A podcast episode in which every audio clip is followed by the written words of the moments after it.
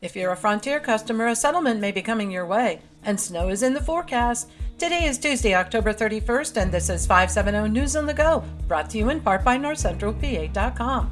Today will be partly sunny and a high in the upper 40s. Spine tingling chills are in the forecast for trick or treaters tonight, with temperatures dipping into the low 30s.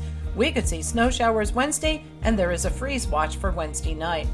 Lycoming County State Representative Joe Hamm is among several lawmakers urging Frontier Commonwealth customers to weigh in on a proposed settlement between the communications company and the state. That company has been under investigation for failing to provide reliable service to customers.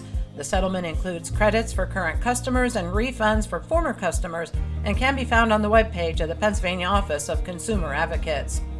Lewisburg officials have abandoned a controversial and possibly unconstitutional social gathering ordinance.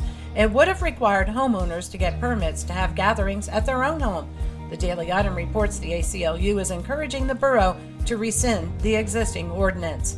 The hearing for former Sunbury Police Chief Brad Hare was supposed to be held today, but has been rescheduled. Hare is accused of stealing nearly $7,000 from the Americus Hose Company while serving as the organization's secretary. 65 year old Donald Baker of Piatt Township is jailed on drug charges. Police executed a search warrant and allegedly found methamphetamines, marijuana, and drug paraphernalia in his house. He told police he was selling drugs to supplement his income since losing his previous job. If all goes as planned, teachers will no longer be penalized for wearing religious symbols while working. A bill is heading to the governor's desk that will repeal a section of the state school code from 1949 which held the school board liable if they failed to enforce the mandate. The 24th annual Victorian Christmas by Preservation Williamsport is set for November 17th to the 19th.